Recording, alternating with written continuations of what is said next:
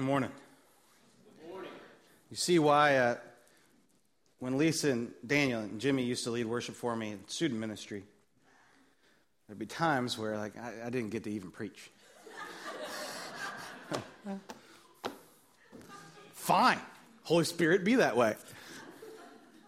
I'm perfectly fine with that. Uh, so, we're delving into this series called Transplant. And, uh, and when I say the word transplant, I want you to actually think about the medical procedures of transplanting an organ with another organ. And what that looks like is there is a, a person who has sickness who their only hope to have life is to have that organ removed. To only, to, the only hope to have function in their life again is to have that particular, whatever organ we're talking about, removed and a new one put in from a donor, from someone who has it healthy. And in, I'm going to go ahead and give away the end. In our Christian example, the only one who has life the only one who has perfection is Jesus Christ. And so when we take out ourself and the sinful junk, whether it's our heart or our kidneys or our brain, our tongues or our eyeballs, whatever needs to be transplanted, is that we, through Christ, through this free gift of his salvation, we get to remove the junk stuff inside of our hearts. And God puts in the healthy, perfect stuff of him. We're talking about transplanting. Today we're, is our second week. If you didn't get to hear last week's, I urge you to get on iTunes and listen to our podcast uh, from last week's message. It's a great, just kind of launching pl- place for transplant for the whole series. But today we're talking about a tongue transplant. So some of you maybe, maybe are wishing that you would have wore steel-toed boots this morning. There might be some foot stomping. Not intentionally, that's going to be your own foot stomping uh, on yourself. But we're talking about do we need a tongue transplant? In this past couple weeks, there's been a very interesting thing going on uh, the, in the internet. If you're familiar with Saturday Night Live, you know that it's their 40th anniversary this year. Now, I haven't watched Saturday Night Live in years. Once Chris Farley passed away, I was like, I'm done, I can't do it anymore. Um, but I, th- I, feel we could have a debate, but I feel like we've been going downhill ever since. Uh, but that's, that's neither here nor there. They had the 40th anniversary. So all the big names from, from history past have come. And the internet's just kind of exploded with critiques and, uh, and comments on the people that were there. This is, if you talk about SNL, it's one of the most culture shaping organizations that we have in this country. You know you've made it when you have hosted SNL. You know you've made it when you're, you're playing a couple songs at SNL. So think of some of the most memorable moments in our, like, in our history. Sinead O'Connor ripping up the, po- the picture of the Pope. That was on SNL. Did you know the week after that, Jim Belushi taped up the picture of the Pope? No one ever remembers that because Sinead O'Connor never hosted, never was on again. She got kicked off. Lorne Michaels was like, no, that is not acceptable. That was totally unscripted. They did not mean for that to happen. So the next week they tried to repair it, but the damage had already been done. When you hold that much influence in culture, the words of your mouth actually matter. And it's not just with SNL, the words of our own mouth matter. And going back to this 40th anniversary thing, there's, there's this big hubbub about Eddie Murphy. Now, Eddie Murphy is one of the funniest people alive. But after that, he did not do anything funny at SNL. Chris Rock spent like five months playing him up. Whoa, this is going to be hyping Eddie Murphy up. And Eddie, Eddie Murphy's like, hey, how you doing? That's all he says. People like, oh, Eddie Murphy's lost it. He's not funny anymore. Are you kidding me? Have you watched Shrek? Exhibit A, right? Kevin's got a bad cough. I'm going to kill him talking about Eddie Murphy. Um, but there, all these rumors about, oh, Eddie Murphy's, you know, he's on drugs and he's on this and that. Why was he not funny? Ah. And so a couple days after that, Norm MacDonald starts tweeting out the real story of why Eddie Murphy wasn't funny. Norm MacDonald, not really known for subtlety, not really known for being nice, Okay, he is probably one of the biggest jerks in SNL history, and he would probably go, "Yeah, thank you for that. I, I, I'll wear that moniker. That's okay." But he takes to Twitter to start to explain what was going on with Eddie Murphy. We've got them here. They're kind of small, so you might not be able to see them, uh, but I'll read it anyway. Norm MacDonald starts tweeting out these different lines. He says, There's too many superstars to take in all at one time. I'm so happy my son could see them all. And then he tweets a minute later, and then comes Eddie. I'm standing with my son, Lori Joe, uh, my son, Lori Joe, and Chris Rock. We see Eddie from 100 yards away. Think about it. There's people everywhere, but this guy's persona is such that from 100 yards, and you're talking about the biggest stars in comedy history, and Eddie Murphy's persona just kind of like, whoa, in the middle of all. There he is. He's going to, what's he going to do? What's he going to do? What's he going to do? Chris Rock, who I think is one of the funniest people ever to like draw breath. We can talk about that, and you can be mad at me if you want to be, but I love that guy.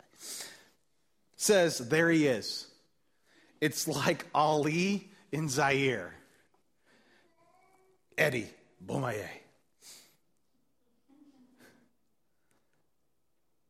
Norm says, It's my job into talking him into talking him to do Jeopardy, meaning celebrity Jeopardy, where they, if you've never seen it before, it is one of the best bits.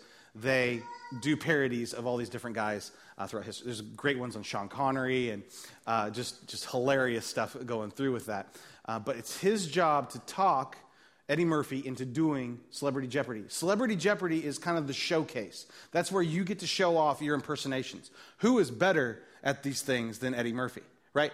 This is his golden zone. He should be going, oh, talking him into doing Celebrity Jeopardy? Are you kidding me? He should be going, yeah, I got that by myself. I'll do all five characters at the same time.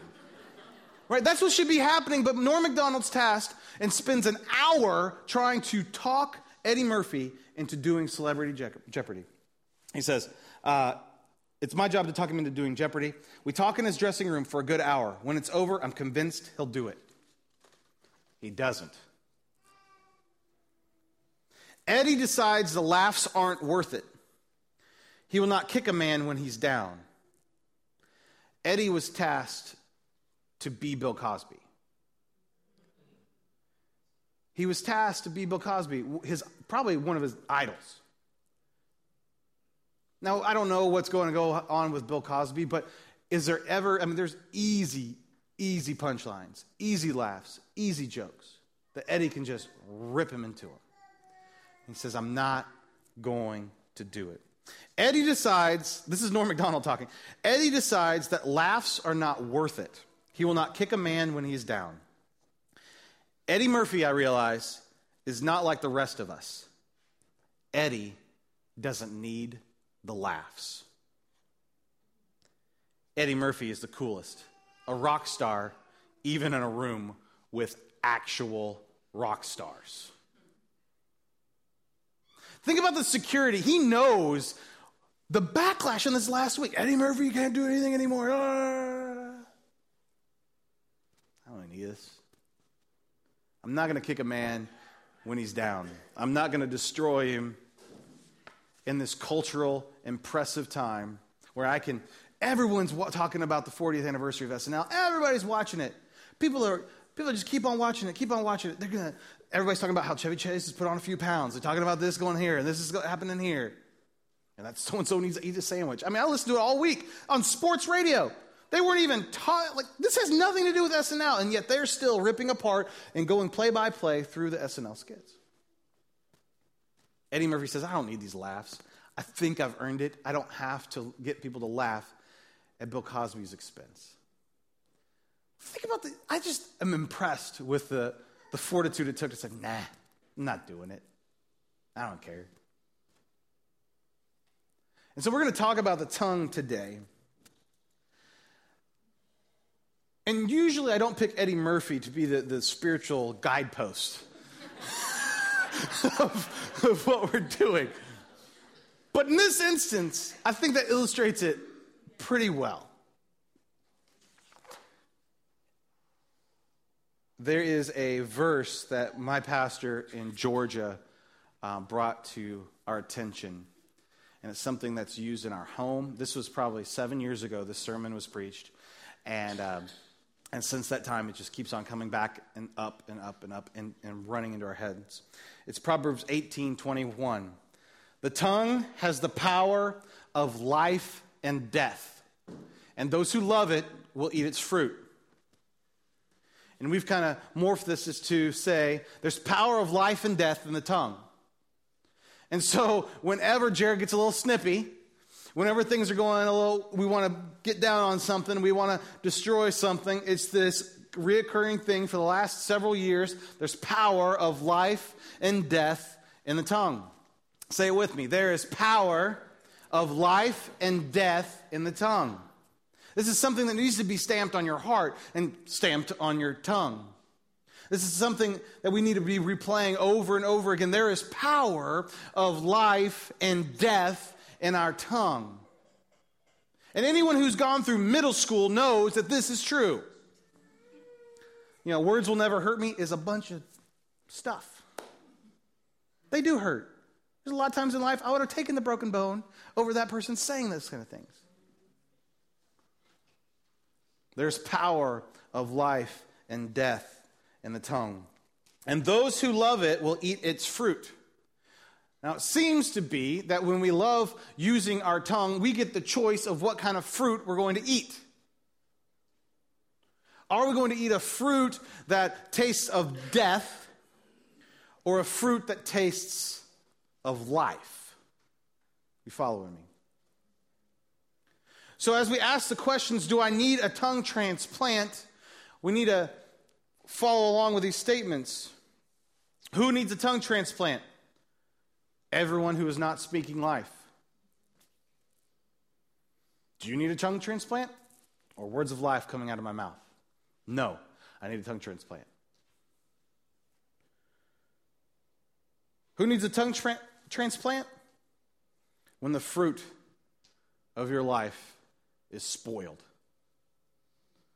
Right? You can be very excited about eating that apple or that orange or that tangerine or whatever it is, but if it's spoiled, your excitement goes to misery pretty quick, does it not? How does the fruit of your life taste? The tongue has the power of life and death, and those who love it will eat its fruit. In Growth 301, we do a spiritual gifts assessment. And this is really um, an interesting night where we're kind of working on how God has uniquely designed you and made you and set you for a purpose and how uh, that works in the kingdom of God. And that's what all 301 and 401 are all about. There is one spiritual gift that no one that gets it knows what it is. There's one. There's that 20, 30 that are listed there. There's one that people are like, I don't know if I want that one because they don't know what it means. It's exhortation. It's a funny word, right? Some of you going right now, dang it, I'm going to have to Google it right now. It means to build up, to speak words of life. We don't even know what the word means. How foreign of a concept can it be to a group of people who are, who are chasing after God that we don't even know what the word means to build up in the faith? Exhortation, not extortion. People are scared. I got the gift of extortion. You're on offering duty. No, I'm just playing.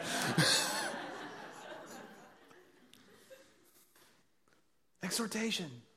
We don't even know what the word means. Listen right here. If we want to have an impact in this community, the quickest way to have an impact, the fastest way, it's not a new building, it's not me putting pretty paint on the walls. It's to be a body of believers that exhort people, that build up, that speak life. What happens when, when the 120 of us gathered here today are the ones that are, are bringing life into the restaurants after church? That when we walk into somewhere, that we leave it better than when we walked in. And we made smiles and we made laughter and we made hope happen wherever we're going. That's what the gift of exhortation is. And it's something that we can all strive to. Some of it, it, it comes easier to others. I don't have the gift of mercy. That may come to a shock to you. I, I don't, I don't, I don't, but I'm still merciful. If you cut your leg off, I'm still going to be like, oh, I'm sorry, Patty, you cut your leg off. You may not have the gift of exhortation, but I still want to speak. You still have the obligation and the duty and the, and the urging to speak life into people. They're like, oh, I don't have that gift. I can be a jerk if I want to be. No, there's power of life and death in the tongue. Are you following me? James 3. If you want to uh, read more about what uh, James, the brother of Jesus, thinks about uh, tongue issues, uh, James 3 is where you should spend some time this week. We're going to be at verse 9. Sometimes it praises, speaking of the tongue, sometimes our tongue, sometimes it praises our Lord and Father, and sometimes it curses those who have been made in the image of God. And so blessing and cursing come pouring out of the same mouth. Surely, my brothers and sisters, this is not right. Does a spring of water bubble with both fresh and bitter water? Does a fig tree produce olives or a grapevine produce figs? No! You can't draw fresh water from a salty spring. This is not the way it's supposed to be. There's power of life and death in the tongue. This past year, uh, my family got on the Daniel plan. Admittedly, Kelly has been way, way more adherent to the uh, Daniel plan restrictions. If you're interested in a, in a, diet thing, it's a really cool thing. Kelly can talk to you all about it. And, you know, Perry's gone in lock, stock, and two barrels with eating spinach. Uh, so it's, it's, it's, it's a great thing, and it's a way in which combine um, uh, our Christian faith and study the scripture and eating right altogether. It's a really, really neat study. Even one of our life groups did a um, small group on it. It was great. But we started to do that, and what we did was removed a lot of milk from our diet, a lot of, you know, all the soda from our diet, a lot of the sugar from our diet.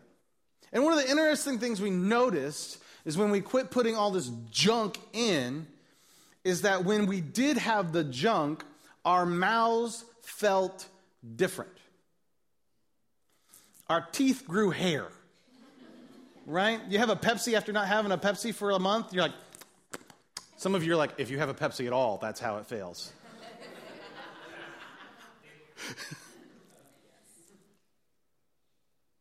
And I think when we're speaking, it's the same kind of filter that we have. We should be, and this is what Paul's talking about in James, is when we speak and we speak death into something, our mouth should feel weird which should feel like a film just came across it. It should feel like, what am I, oh, oh, what am I doing, Lisa? Yeah. You know, when we lose that oh feeling, we got a problem. That means our filter quit working. Now, some of us were blessed with bigger filters and better filters than others. Mine's very, very small.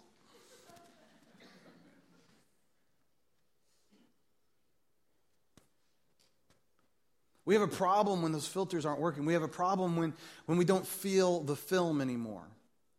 We have a problem when we speak death and it doesn't phase us anymore. It should be physically hard to start cutting down and gossiping and slandering and lying about people. It should make us ill inside if we are going to have this tongue transplant. Far too often, we've been drinking that Kool Aid too much that it doesn't even phase us anymore. It doesn't even feel different. It's just what flows out.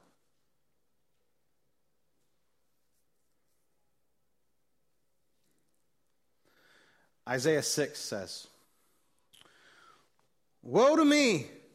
I cried. I am ruined, for I am a man of unclean lips, and I live among a people of unclean lips and my eyes have seen the King, the Lord Almighty. Then one of the seraphim flew to me with a live coal in his hand. Seraphim is an angel, which he had taken from the tongues from the tongs from the altar. With it, he touched my mouth and said, "See, this has touched your lips. Your guilt is taken away, and your sin atoned for." Then I heard the voice of the Lord saying, "Whom shall I send, and who will go for us?" And I said, "Here I am. Send me." Isaiah recognizes that he is a man who has spoken filth, and he is in the presence of the Lord, and he knows something has to change. And so he goes through this tongue transplant moment where after that tongue transplant moment, he says, Okay, now I am qualified. I can speak. I can be a prophet. I can go do what God has equipped me to do. But it takes this moment of realization I am unclean. The words of my mouth are trash. God says, Okay, you want to fix that? Here we go. And it's a tongue transplant. I want to be clear, I'm not just talking about curse words. To me, it really doesn't matter if a, if a word has four letters or five letters or six letters. That doesn't make it filth. What makes it filth is the intention of the words. What makes it filth is what the, what the goal of these words are. Are they to slander? Are they to hurt? Are they to tear down? Are they to berate? I guarantee you, some of the har- most harmful things ever spoken to you were not curse words. Should we not cuss? Yes. I'm way more interested in the gossip, and the slander, and the lying.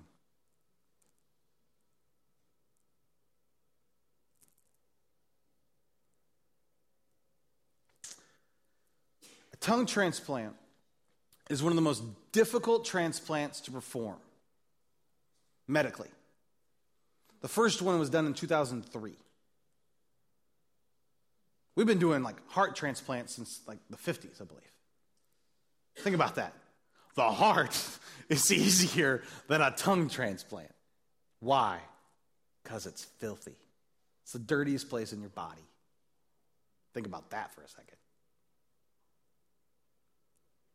It's one of the most complicated surgeries you possibly can do because if your tongue's nerve endings don't adhere properly, your tongue is just going to get bitten off by yourself.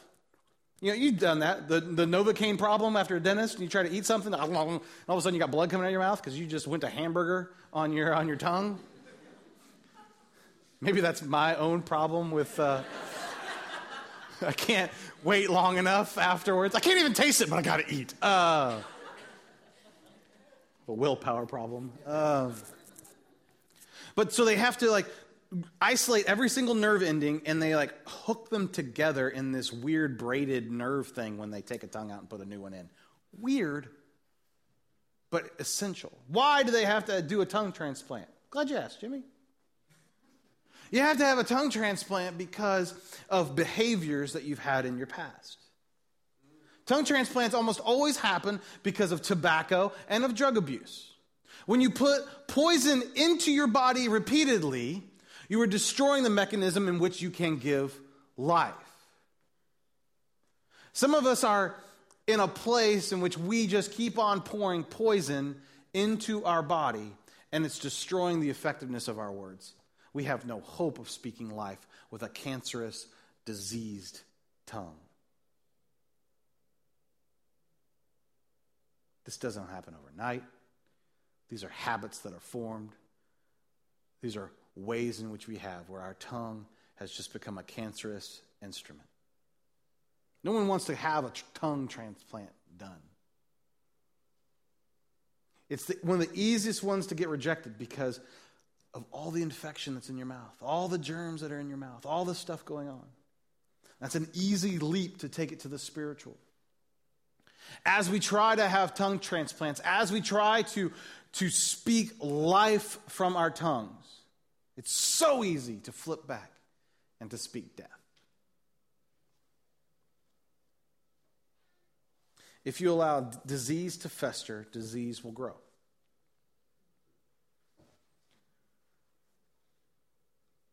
If you allow disease to fester, disease will grow. And we know this. We don't like it. We know it. It's like that, that tooth that you've been needing to go to the dentist for six months on, but you've retrained your body not to drink coffee on that side of your mouth anymore or eat ice cream over there. But when you do, you, hello. And now, when you go to the dentist, he's going to say, well, now, because you didn't come in a year ago, we get to do a root canal. If you would have came in, we would have done a $75 filling.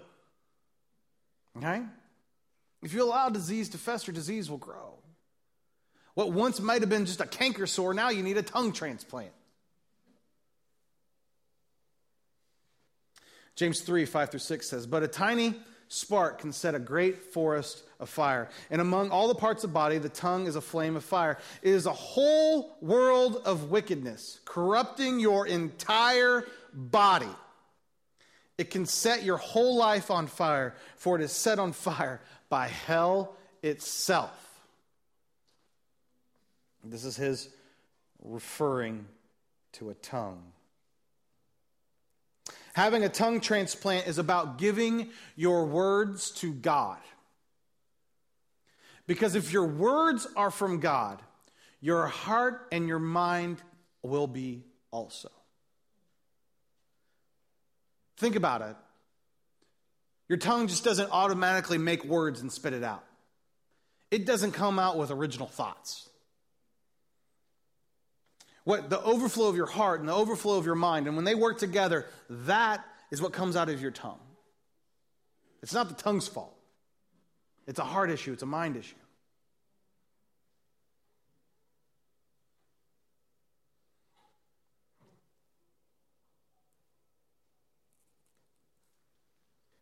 It's out of the overflow of your heart and your mind. I want to concentrate. I want to think about giving my words over to God. That that is a symptom of my heart and mind condition. That when I have fully accepted the price and the, and the heart transplant that God has done in me, that, that the words of my mouth can't help but be life giving. There's power of life and death in the tongue. And the fruit of it. What is the fruit of your tongue? Is it life or is it death? As you look at your conversations, maybe even this week, maybe in the car on the way here, your, your spouse is kind of elbowing you or scared to elbow you right now. Because you know, if you ask yourself, if you were really seriously considering what's the condition of your tongue, you're going, hmm, this morning I kind of needed that transplant. You're right, Jared, it is a filthy instrument. How do we have this tongue transplant? Four steps for you. The first step of having a tongue transplant is stop talking. Can I get an amen? The first step of having a tongue transplant is to stop talking. Some of you, that is not hard at all. You don't ever talk. And you're probably right now, oh, I shouldn't have said that. You said three sentences in the last week. It's okay. We're actually referring to Jared right now. Okay? I, I, told, I told Jimmy and Kelly last night, I said, listen, today's message is, it's, I'm just talking to myself, and you guys get to listen to the, to the thing. Because uh, my filter is not overdeveloped. Okay, I, I fully understand this. It's, it's one of my things I've struggled with my whole life. It's like, I gotta, I gotta, I gotta filter these things. I gotta, I just need to stop talking. Stop talking. Think about what you're gonna say. Is it giving death? Yes. Don't say it. Huh, that's how that works. Right? Second step is keep it clean. The second step is to keep it clean. Just like in a tongue transplant, what you have to do, I bet you have to like live with a bottle of Listerine just like mm, I breathe, you know, gargling all the time to keep that clean because you don't want your tongue to be rejected. So if you don't want your spiritual tongue to be rejected, you have to keep what it, it what you just did clean. How do you do this? I think you speak what is true. Stop lying. I don't lie. Really? You don't exaggerate. You don't, you don't bump those numbers. You don't play that up a little bit. You don't go for that laugh. Mm-hmm. If you've ever been around someone who, who tells those little lies all the time, you ever been around somebody like that? Drives you absolutely bonkers. Like, well, they'll, they'll, lie about numbers or they'll lie about, you know, what something is. I know you didn't do that. I was standing next to you. I know that's not how many, what that was there because, mm-hmm. kind of that vein pops out. You get a little headache going on. You ever been around that? You know it drives you insane. If it drives you that insane about other people, are you driving anybody insane with your own behavior? Can you say that my integrity is impeachable, that, that what, the words that come out of my mouth are true? Keep it clean. Is it true? Do you know for a shadow of doubt when you report? Do you know what happened to Susie? Do you know that that's true or are you just making it up? Second is keep it clean. Third, actually, Colossians 3 8 through 10 says this. But now you also put them aside anger and wrath and malice and slander. This is how you keep your tongue clean. You get rid of anger and wrath and malice and slander, abusive speech from your mouth. Do not lie to one another, since you laid aside the old self with its evil practices, and have put on the new self, which is renewed to a true knowledge according to the image of the one who created him. Make sure the words of your mouth are true. The third is take your medicine. The tongue transplant is going to be rejected very quickly if you're not taking the immune suppressant therapy, if you're not taking the drugs that keep your body from attacking the new transplant.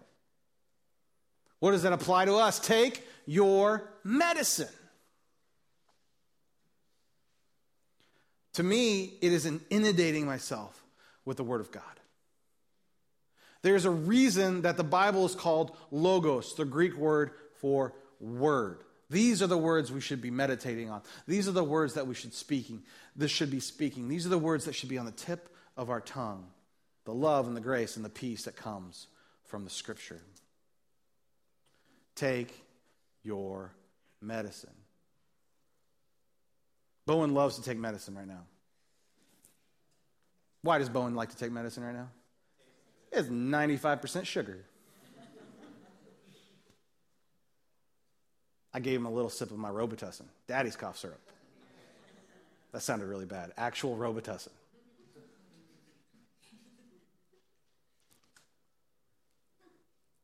He, his face turned a little bit.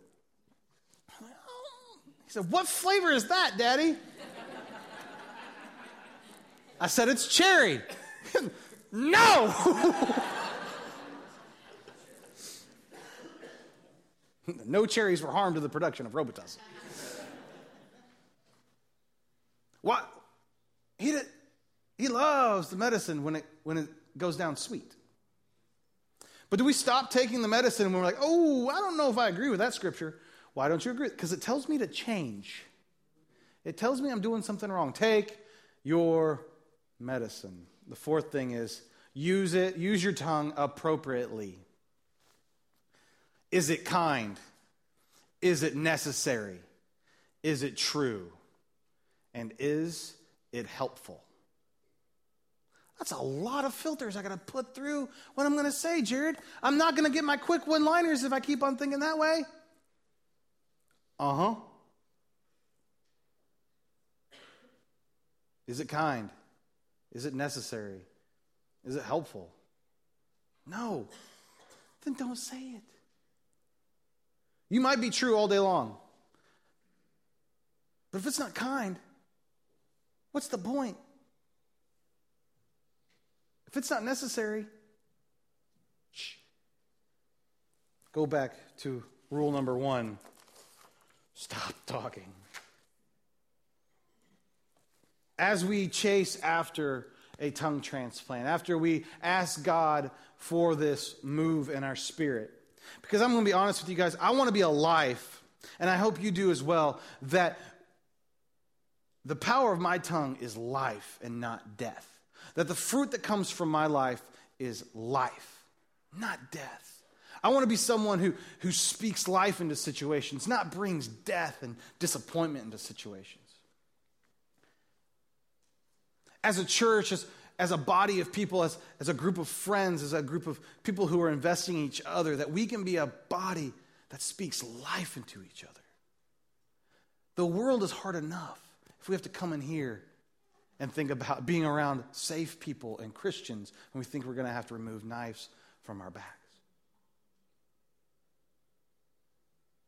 Today, I want you to ask yourself a question Do I need a tongue transplant? As we pray, let's ask God to take our tongues and to give us His. Ben, come on up. God, thank you so much for today. And Lord, I know that I need a continual tongue transplant. I, am just glad that you don't, you don't give up on, on making me anew and making me fresh.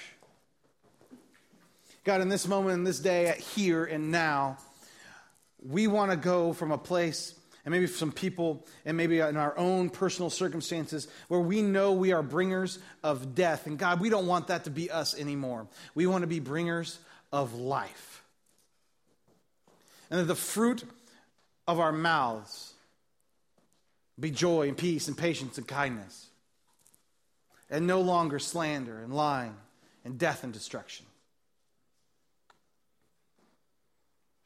God, we ask for, for your filter to be implanted into our mouths. That the words of our mouth are fully from the overflow of what you've done in our heart. God, will you take this tongue? Will you set it to your purposes? Woe is me, Lord. I am a man of unclean lips. Will you transplant? So that I can faithfully say, Here am I. Send me. In Jesus' name I pray.